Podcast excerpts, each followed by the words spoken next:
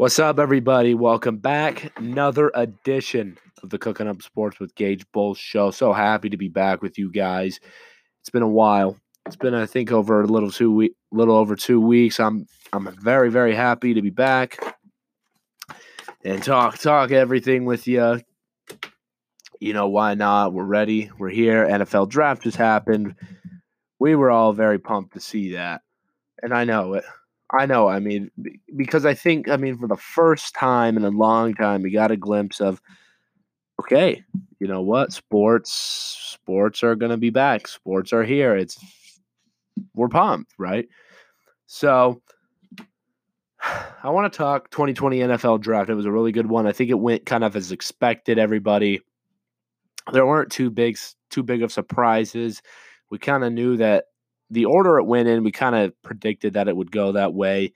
But I want to talk about the best fits of the 2020 NFL draft and the worst fits of the NFL 2020 draft. You know, draft picks that it was like, okay, why did you why did you go get that guy if you know what your team's already built around? So we're gonna talk about the best fits first. And the first one, believe it or not, is Joe Burrow. Joe Burrow goes number one in the draft, and they pick Joe Burrow, of course. I mean, the Bengals really have been unable to get over the hump with Andy Dalton as their quarterback. It's been a real mm-hmm. struggle. Andy Dalton just can't seem to climb the hill, get to that top of the hill, and put the and put the flag in the top. There's there's nothing, nothing, or any signs that he was going to do that. There was no signs that he was going to do that. There was no bright future for Andy Dalton in Cincinnati. Very smart move for him for the Bengals to release him. They did release him after the draft, not before the draft. They did release him after the draft. So we kind of sat there in shock, like, okay, may, are the Bengals really actually going to keep Andy Dalton? But once, you know, that idea was really shot down once they released him. Andy Dalton signs a one year contract with the Dallas Cowboys. It's a $7 million deal with $3 million guaranteed.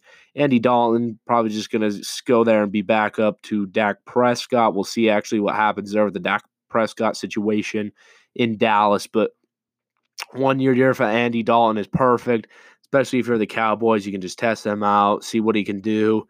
Because, you know, Andy Dalton is is pretty awful, but he, you know, you never know what a change of scenery might do for a player like Andy Dalton. But really, here's what happened for Andy Dalton. I mean, last season, you got to remember Andy Dalton's benched in favor of Ryan Finley. And, really, it became abundantly clear to us that the franchise was ready to move on to someone new, clear, and they were looking forward to a new future. Okay.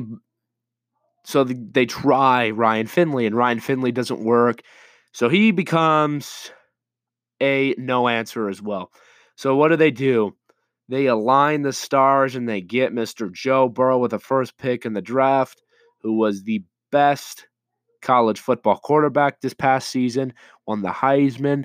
To be honest, I'm not a big fan of Joe Burrow. He had one good season. We'll see how he does in the NFL. That's what I base it on. I base it on the long term. I see what he did at Ohio State. I saw what he did at LSU. Okay. He had one heck of a season. I'm not going to discredit that, but Joe Burrow had one good season. So you have to take that into account when you look at a player like Joe Burrow as well. In terms of strengths and weaknesses for Mr. Joe Burrow, though, the thing about him is he's very mobile. He's a lot more mobile than a quarterback like Jared Goff. He worked, uh, Joe Burrow worked with Zac Taylor in Los Angeles recently, got that footwork going. So I think we're going to see some leg action from Joe Burrow just because of just because he is very mobile and can move. Burrow does a great job with pre snap as well. So, really, Cincinnati is getting their franchise quarterback, hopefully, and hopefully we see a bright future for Cincinnati. We've only seen just awful after awful after awful season for Cincinnati. I think fans are ready to see them rise up once again. I think NFL fans are ready to see really honestly the Cincinnati Bengals once again be in playoff talks um, because we're kind of, I to be honest, I'm kind of sick and tired of not seeing them in the playoffs.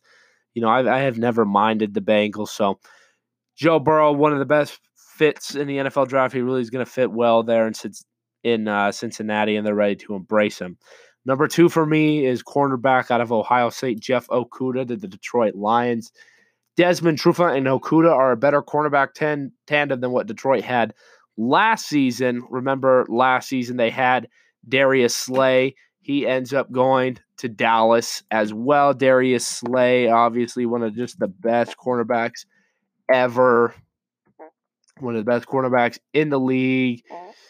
Oh, he doesn't he doesn't go to uh yeah, he goes to the Cowboys, right? No, no, Darius Slay goes to uh, Philly. My bad. Darius Slay ends up going to Philly. For some reason, I thought he goes to the Cowboys. So Darius Slay ends up going over to Philadelphia. So what Okudah brings is he brings a lot of passion. If you watch Jeff Okudah, Jeff Okudah plays with a lot of passion. Uh, he loves this game. He's going to put his whole heart out on the field. And I've really respected that. I mean, I watched a lot of Ohio State this past season just because of Mr. Justin Fields, probably the number two prospect in next year's NFL draft. We can talk about that another time. But really, Jeff Okudah provides something for the Detroit Lions on the defensive side that they've been really lacking. While Darius Slay is really great and he provides a lot, Jeff Okudah just provides the passion that Detroit Lions fans want to see. And honestly, just what we want to see in general from the Detroit Lions. We know what Matthew Stafford has in his sleeve. We know what Jeff Okudah can do now. We, you know, they don't have a awful team. They can really put something good together over there in Detroit. And I think we could possibly see them rise up as their defensive side gets a lot better. So, what really what the Lions are striving to do, okay? They're trying to almost match what the New England Patriots has over there. New England, what they have is they have a lot of depth and athleticism in their defensive backfield. Detroit, by adding Jeff Okudah, really solidifies the athleticism and the depth part. They they just need to match it. They need to prove that they can because you look at New England's defense. It's back behind Stephon Gilmore, guys of that nature, and really we could see that in Detroit this upcoming season. Excuse me. Next for me, really, is wide receiver Justin Jefferson going to the Minnesota Vikings. Because Minnesota gets gets uh, rid of Stefon Diggs. They trade him this offseason. And once Stefon Diggs gets replaced, gets traded, he's out of there. Instantly, teams start to circle Adam Thielen on on their hit list. Okay, so they're gonna start going, okay, we this is our guy. This is the guy we need to watch out for. So what do what do the Minnesota Vikings do? They they bring in Justin Jefferson out of LSU. Jefferson is going to force defenses to remain honest. I mean, Jefferson primarily worked out of the slot last season, but he really shows a pretty good ability to play outside. I mean, Gary Kubiak's system will lead defenses in one direction, allowing the LSU product to work across the field, get open, and have chances to be there. His best attribute is his ability after the catch. I mean, Kubiak will give him those chances because he's quite let you know, I don't know really how to word this. I mean, he's a bull. He's gonna truck you. He reminds me a lot of Zack Moss. After after contact, I mean, that kid is just going the kid's gone. So that's what I like out of Justin Jefferson, out of LSU. LSU, man, had a phenomenal season. They won a national championship. He's a big part of it. One of Joe Burrow's main offensive weapons is Justin Jefferson. So we're going to see a lot from them. Next, for me, I really see running back Clyde Edwards Helaire to the Kansas City Chiefs. A really, really great move. I'm not going to lie. I mean, the I think the one thing we all hear, I mean, as NFL fans, even as Chiefs fans here is that Andy Reid does not take running backs that early in the draft. And guess what? Andy Reid proves himself wrong. And guess what he takes? He takes a running back. Really, there, I mean, there's no better position to make a luxury pick than the year a team is coming off a Super Bowl victory. The best team takes a running back. I mean, this is also the best time to take a running back is when the quarterback and the rest of the team is in place. Okay, it's pretty much solidified over there in Kansas City. That starting lineup is pretty much solid. We know what we're going to see. Edwards Helaire is a tough, well balanced runner that will be able to take some of the pressure off Patrick Mahomes. We saw Patrick Mahomes use his legs a lot more last season. Clyde Edwards Helaire is going to take a lot of that pressure off and allow Mahomes to stay in the pocket longer. And even if Mahomes needs to get out of the pocket, he still provides a lot of time for Mahomes.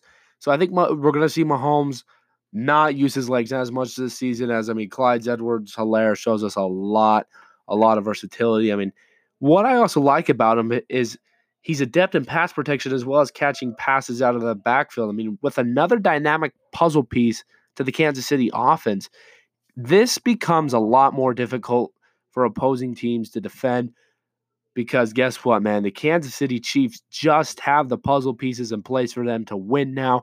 They have a solid team. We could see another Super Bowl run for the Kansas City Chiefs this year. Very smart to pick Clyde's Edward Helaire.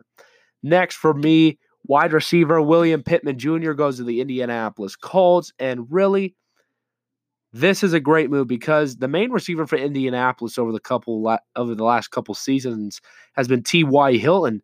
And for some time, we imagined that the Colts were going to have to take a bigger wide receiver because T.Y. Hilton is not that big at all.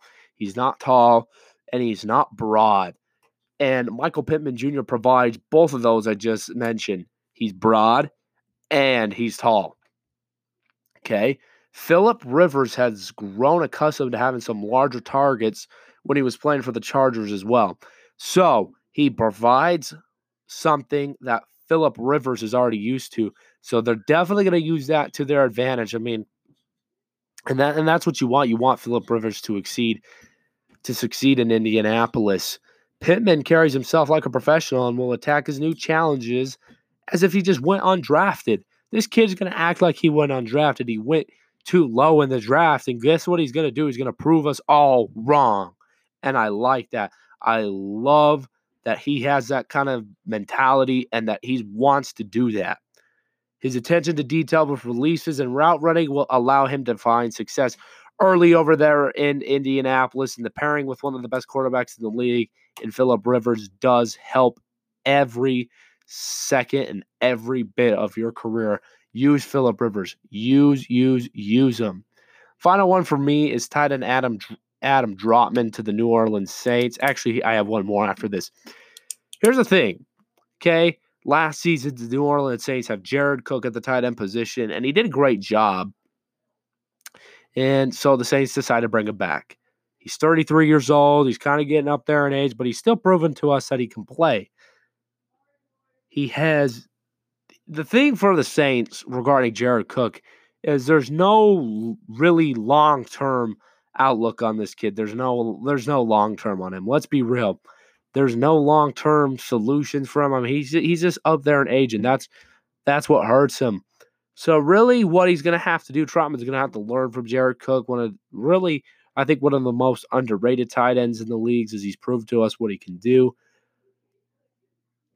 But the uh, the other thing that Cook provides for Trautman, I mean, Trautman's now going to learn at his own pace because of Jared Cook. Because I don't think they throw Adam Trautman in at that starting position. That belongs to Jared Cook this season, unless injury plagues him. Then we see Adam Trautman come in. But I think he's going to be able to learn at his own pace, develop this season, and then next season we could see an absolute monster.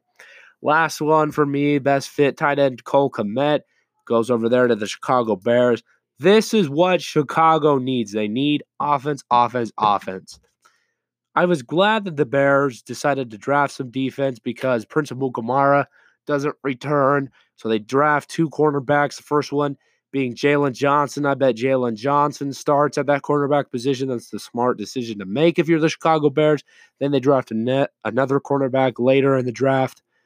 But really, Chicago, man, with Cole Kmet, the only problem with the Bears, I mean, they have mm. nine registered tight ends on the roster, and they also signed Jimmy Graham in the offseason. So who knows if they're actually going to even start Cole Kmet at tight end this season? We could possibly see Jimmy Graham starting there.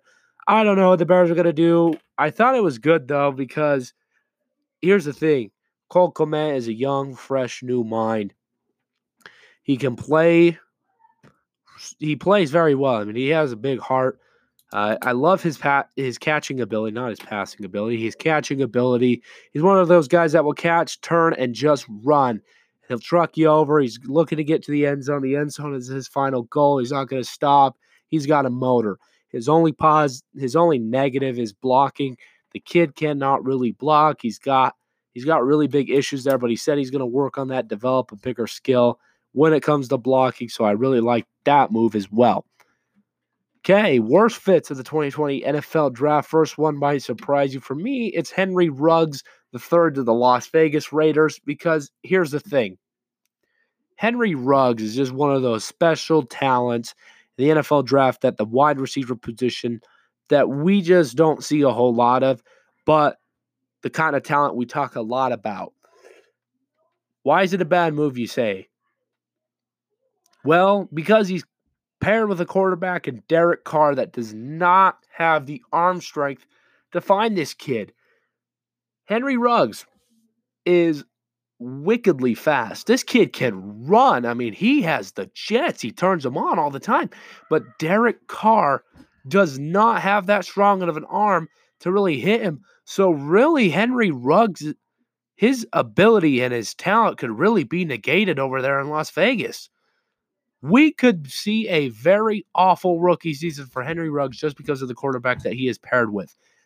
Maybe Marcus Mariota comes in and throws to him because Marcus Mariota has a much better arm than Derek Carr, but I don't see that happening because really the problems associated with the Las Vegas Raiders, it's not associated with Mr. Derek Carr. It's associated other things such as defense and the offensive weapons for Derek Carr Adding Henry Ruggs does help, but the kid is a deep route runner.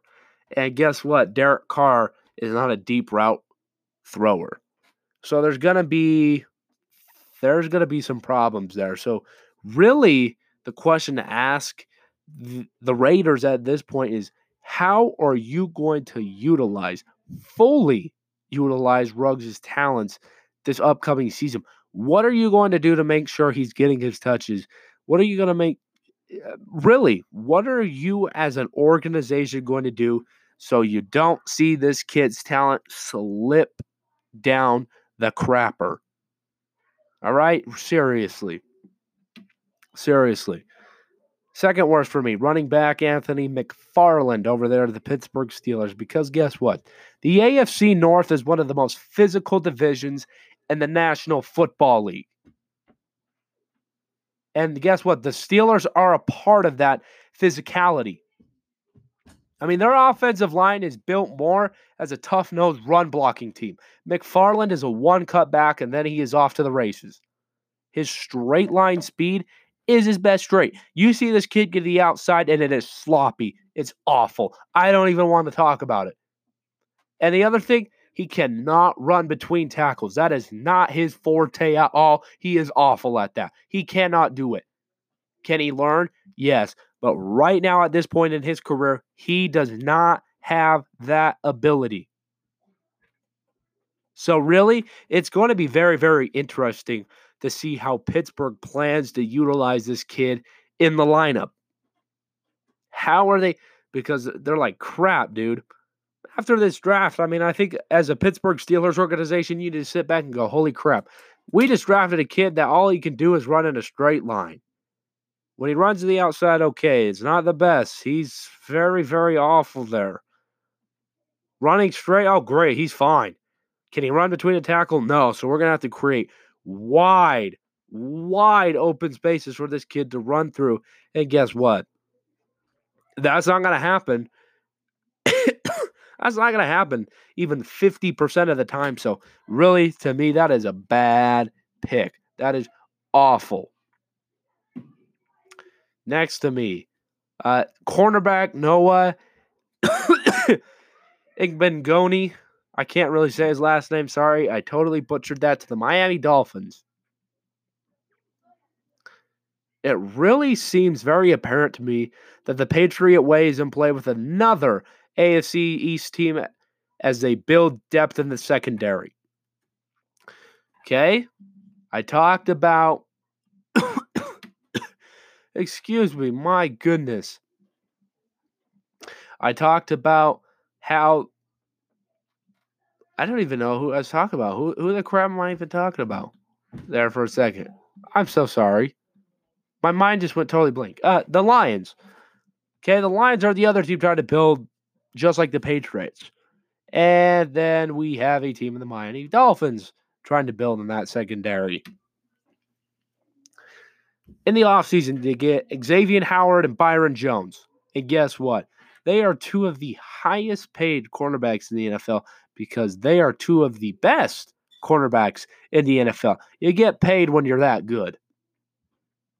So for me, it makes no logical sense for Miami, a team with several other needs, especially offensively, to use a first round selection on another cornerback. Like, what is the logic in that? Yeah, yeah. Now I understand that Miami had plenty of first round picks, but what are you doing drafting a quarterback when you have two of the best in the game? Really, I mean, I guess you could ask uh, are they going to move somebody to safety? Is Howard going to eventually become a salary ca- casualty? I mean, there's so many questions surrounding the situation that I think it's just an absolute mess. And it's going to continue to be an absolute mess for the Miami Dolphins. That was awful. Drafting another quarterback it makes no sense to me. It's kind of like the Bears situation. What are you doing drafting two cornerbacks when you already have plenty? Right? Okay. Next for me, tight end Dalton King, drafted by the New England Patriots. There is no issue. For me, there was no issue with the Patriots using an early pick on tight end Devin Asias. As- Asiasi. Sorry, I am so bad with last names. I mean, Devin's a great player. There's no doubt about that. But to double down with Dalton King, who's going to require a much more specific, less explosive role, was a very, very mind boggling thing. I sat there and I thought, what are they doing? Why would you double down on the tight end situation with a kid who's not really that overall that great? But I mean, I guess them drafting Dalton King really suggests the idea that the New England Patriots are going to become a much more run heavy team next season because they don't really have a quarterback. As Bill Belichick calls them, Stids is not that great of a thrower. So is Bill Belichick going to go, holy crap, I can't stick can't stick to the pass game. It's going to probably be a run game. I don't know. What is what is he going to do? What is he going to do? And lastly, the worst, worst, worst, worst is Ke'Shawn Vaughn running back to the Tampa Bay Buccaneers. I mean, here's the thing, folks. In an ideal and perfect world, Tampa Bay would have landed a more consistent, better pass protecting runner back to pair with Tom Brady, who at this point in his career needs somebody like that. Ke'Shawn Vaughn, very explosive player, great player, right? He's not awful. He can contribute to Tom Brady as a pass catcher, but guess what, folks? Realistically, it's just not an ideal fit. I mean, it's really hard to chastise the Buccaneers too much considering the best two options, D'Andre Swift and Edwards Helaire, were already off the board. So I'm not going to really slam them too hard. But really, idealistically and realistically, it was not the best fit for the New England Patri- for the Tampa Bay Buccaneers at all. Sorry, I said New England just because we were talking about Tom Brady for just a second. Well, that that will be an interesting situation in Tampa Bay. They also sign uh they get Rob Gronkowski from a trade with the New England Patriots. Gosh, their their chances to make the playoffs, their chances to make the Super Bowl just went up so much more when they signed Gronk. Next, to close off the hour, we're going to talk about Mr. Taysom Hill. Taysom Hill signs a two-year, $21 million extension with the New Orleans Saints to make him stay at NOLA. Guess what, folks? They also signed Jameis Winston to a one-year deal. I think it was worth about a million dollars. Folks, I believe that really in all honesty, Taysom Hill wins the backup job for the New Orleans Saints this year. The thing about Taysom Hill, though, is, and he said this, he's going to have to cut back on the special teams and tight end roles, stuff like that. He's going to have to focus a lot more attention on the quarterback position if he wants to win this backup position. We've seen the videos. Jameis Winston is putting in a lot of work this offseason because he wants to show people and he wants to show the NFL. He wants to show other teams that guess what? I still have it and I can still play this lovely game called football. And I have it in me. I don't want to be a I don't want to be a backup quarterback. I'll be a backup quarterback for right now, but when I show you my potential and show you what I have left in this gas tank, you're going to regret not picking me up. But in all honesty, I, I, I see Taysom Hill winning the job just because I believe Taysom Hill has a lot more potential. Taysom Hill, we saw him last season, his best game, arguably, arguably coming against uh, the Minnesota Vikings last season. Last season, so I mean, look at his line from the, from the Vikings game. All right, they play him. They play the Vikings in the wild card. They lost that game, unfortunately. But I mean, that day he completes a career-long 50-yard pass that eventually leads to a touchdown. That's one of those swing moments in the game I was talking about. One of those game-changing moments. He had four carries for 50 yards, and he caught two passes for 25 yards. And he also had that 20-yard touchdown early in the fourth quarter. So, best game of his career, and he shows out. And Saints fans become more accustomed to this kid, and they're like, "Holy crap, we really like this guy. We really like this guy." So let's keep him. Let's bring him back. Let's see what he does. Really, I mean, honestly, I mean, last season he has a really weird and unusual career stat line for a quote unquote quarterback. Because I mean, last season you look at his statistics, he's throw. I mean, actually, just look at his whole career stat line. Okay, in his whole career, whole career as a quarterback in the NFL, 13 career pass attempts during the regular season. He completes six for 119 passing yards. He's rushed for 352 yards and three touchdowns on 64 carries. Uh, last year, he becomes a kind of a tight end and, and a flex option for the Saints. So what does he do? He catches 19 passes for 234 yards and six touchdowns. He has 12 career special teams tackles, and guess what? He's also blocked the punt. So really, he's going to have to cut back on all that stuff. He's not going to be as big as a flex option for the Saints this upcoming season because really, you got to devote your time to becoming that quarterback that you say you can be and the quarterback that you want to be. Because really, when it's all said and done, I think Taysom Hill – takes the job after Drew Brees leaves. And Saints fans, he's not going to disappoint. He's going to show you and he's going to lead you to the playoffs. He could potentially lead you to the Super Bowl. You just got to give him some time. So Taysom Hill gets paid. He's also former BYU quarterback from down here in Provo, Utah, where he was phenomenal. But really, now he's in a position to just prove that everybody, regardless of where you're drafted or – where you you first start your career, you always have a potential to be one of the best. And you always have the potential to play in the NFL. When we come back, I talk about BYU getting grad transfer Matt Haarms from Purdue University. Why Mark Pope is becoming one of the best recruiters in college basketball. And we talk about Coach Whittingham at all coming up next.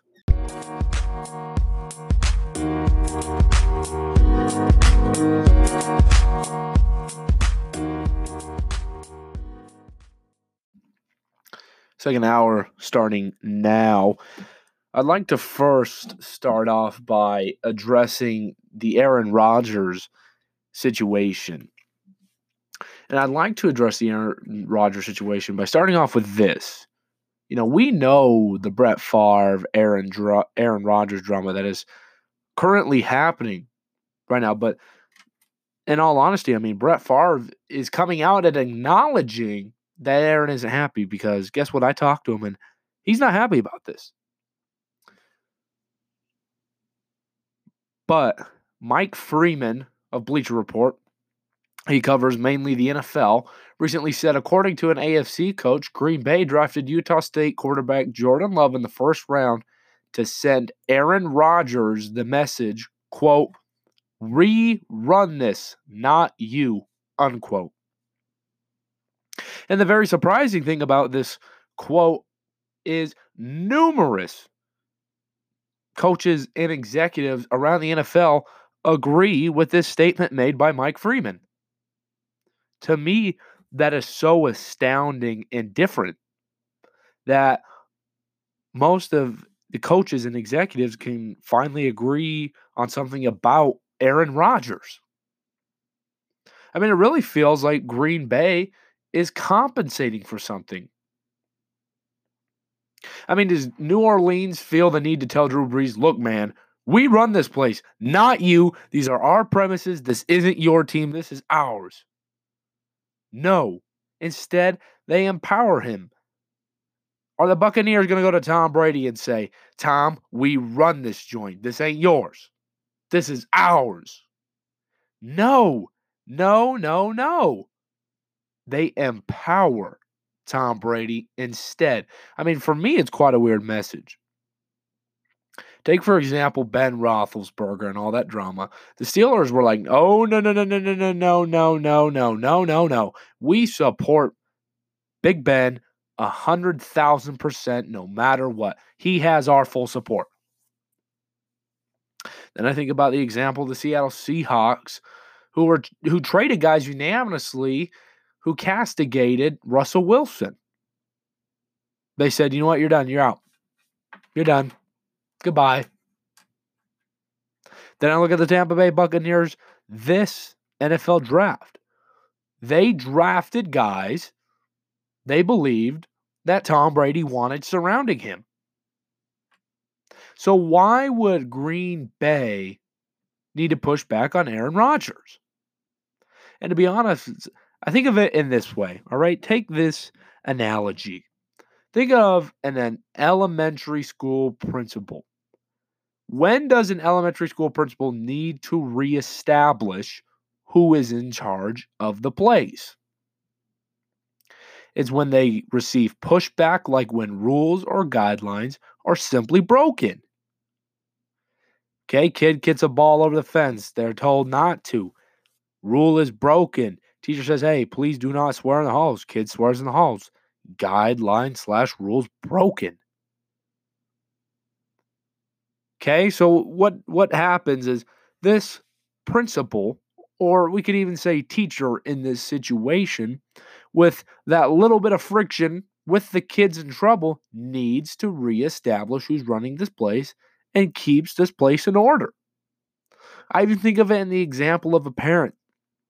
Okay, for parents listening out there, say you have a teenager who breaks their curfew and you are receiving pushback and lashback on this rule.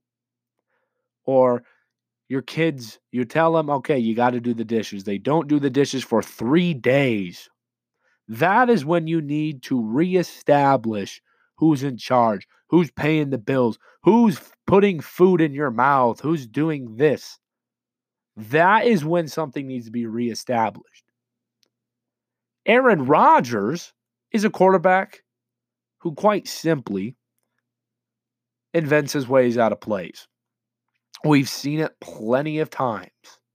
I mean, Aaron Rodgers, simply put, does not listen to coaching. Not even one bit. Aaron Rodgers is his own independent man. I think about two seasons ago, Mike McCarthy is the head coach back then.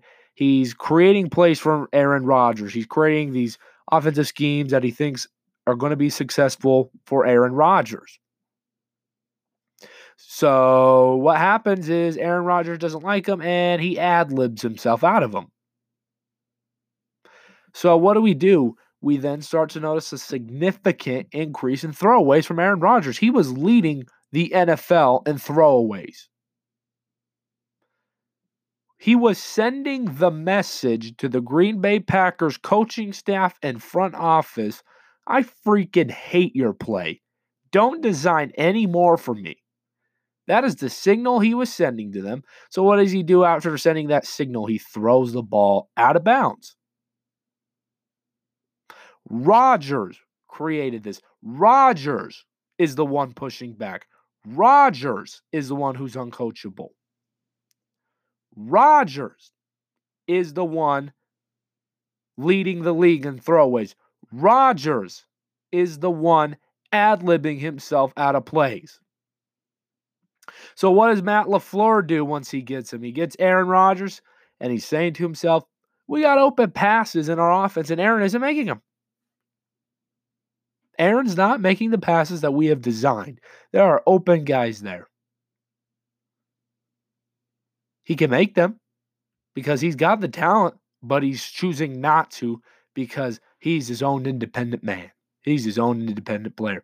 So once again, we ask ourselves, why does Green Bay need to reestablish the premises? Because Patrick Mahomes doesn't invent his way out of plays because Andy Reid would simply bench him. Drew Brees over there in New Orleans, if Drew Brees was inventing his way out of plays, Sean Payton would say, That's it, you're done. Hit the bench. Jameis, get out there.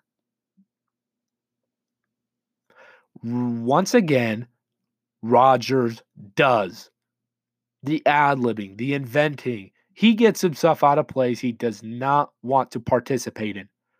Rodgers is not the victim here, he is the aggressor.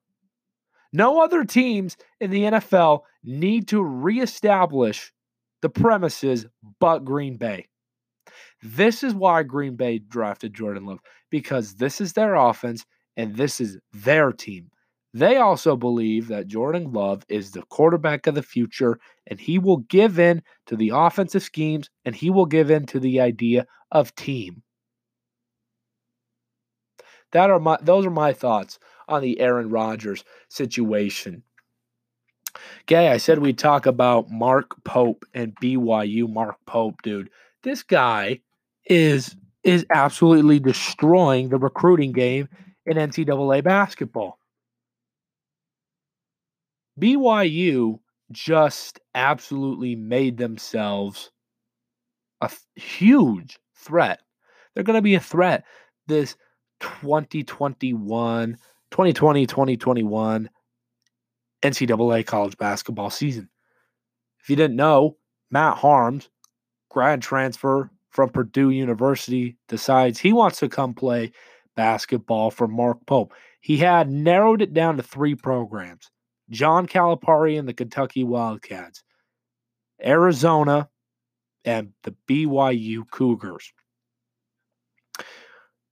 In all honesty, have you ever, ever, ever, ever, ever in your entire life heard someone say to John Calipari, "Hey, uh, I don't want to come play with your play for your program because I want to go play in Provo, Utah, where 80% of the fans are members of the Church of Jesus Christ of Latter day Saints. And yeah, I just I just feel right there. No one is saying this. I don't think anyone has ever said that to John Calipari other than Matt Haarms. This is this is going to be a great, great, great, great season because really BYU is just putting themselves as a huge threat. I mean, the number one impact player in terms of the fifth year transfer is going to be the big guy. He's seven foot three inches. Haarms is, like I said, he's turning down offers from Kentucky, Texas Tech, Arizona, Gonzaga. And he decides, you know what? I want to go play for BYU. He's breaking the hearts of the Kentucky fan base.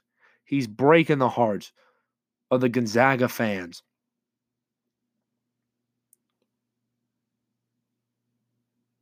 This is insane. This is a huge, huge pickup for BYU because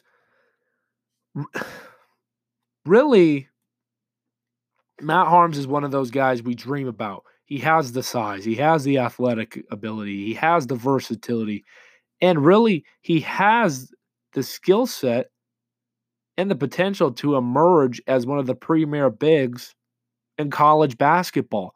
Last season at Purdue, he was not having it offensively, really, but he was having it defensively. I mean, he was averaging about two blocks a game.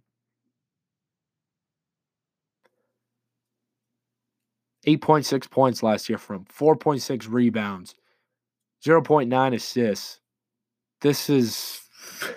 And here's the other thing about him he's not a typical BYU transfer or uh, your typical I'm looking into BYU as one of my options. He's not. I mean, he's. I can't even remember where he's from now. Uh, he's from like the Netherlands or something like that. Uh, sorry, no, he's not from the Netherlands. Uh, yeah, he's from the Netherlands. Here he is. He's from the Netherlands. He's seven three. We don't know if he's related to the Church of Jesus Christ of Latter day Saints. He didn't play basketball for Fremont High School. He wasn't Mr. Utah basketball. He wasn't the 6A player of the year. Not, he wasn't any of that. Excuse me. This is just giving BYU a whole new identity because now they've opened it up. They've opened it up. I mean, BYU also got uh, Spencer Johnson from Slick College. Uh, for those who don't know, that is Salt Lake Community College. I mean, he was making the Bruins a top four team in the nation. I mean, really, uh, they got Jesse Wade from Gonzaga.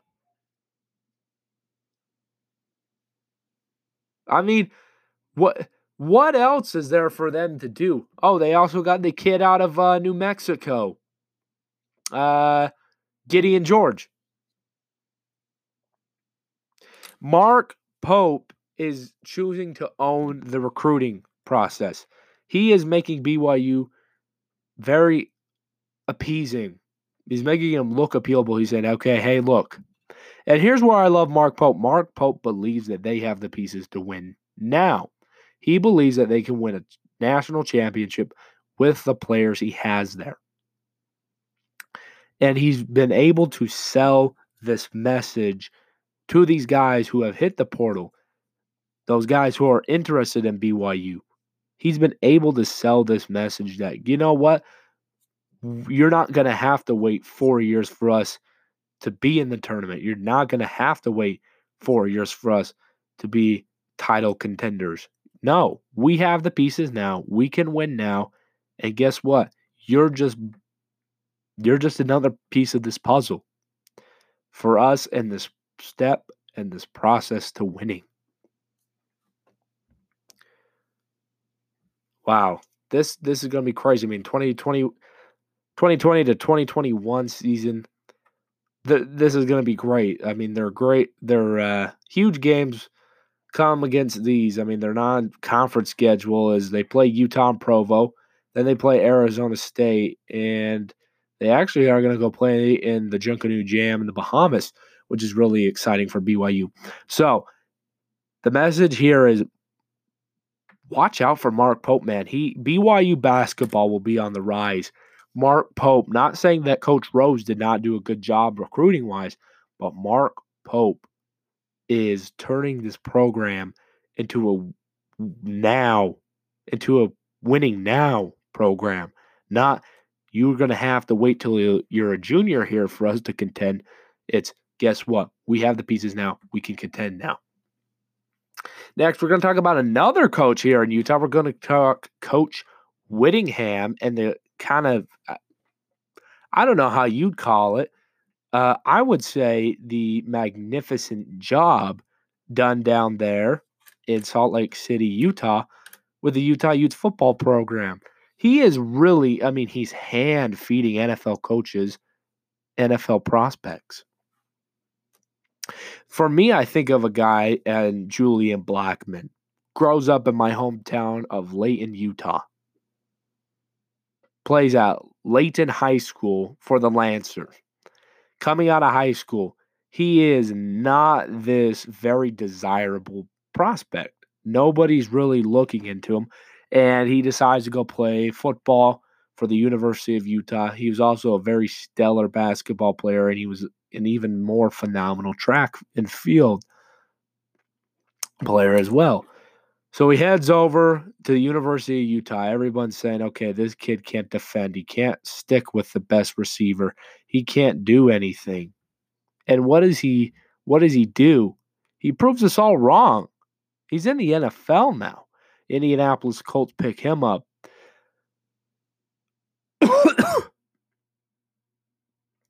Oh, excuse me.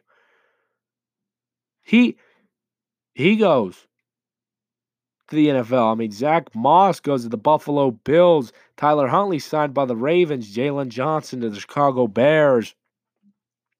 Bradlee Anae to the Cowboys. There are so many up. There's so much. And Kyle Whittingham is just making this program. You know how I talked about Mark Post making BYU desirable? Kyle Whittingham is making kids circle Utah on their offer list. There's because kids are saying, "Holy crap!" I mean, look at how many guys going to the NFL from the U's, fifth most in the nation, first in the Pac-12. You don't think kids, high school recruits, kids who get offers from the University of Utah, kids who are hit the transfer portal, don't notice that? You're dead wrong, man. They're for sure looking at that. And I think Coach Whittingham is doing a phenomenal job. Him and his coaching staff. You come down there, you play for Morgan Scalley, you play for Kyle Whittingham, you play for Andy Ludwig. These guys are going to turn you into NFL ready prospects, and they want you to be an NFL prospect. They feel they have that des- that same desire that you have. And it's phenomenal. It's phenomenal. That's it for me today, folks. I appreciate you guys listening. Hope you all have a great day. If you have any questions, hit me up on Instagram at Cooking Up Sports Gage with Gage Bowles 27. We had to change the Instagram name due to some other reasons. But until next time, guys, I love y'all.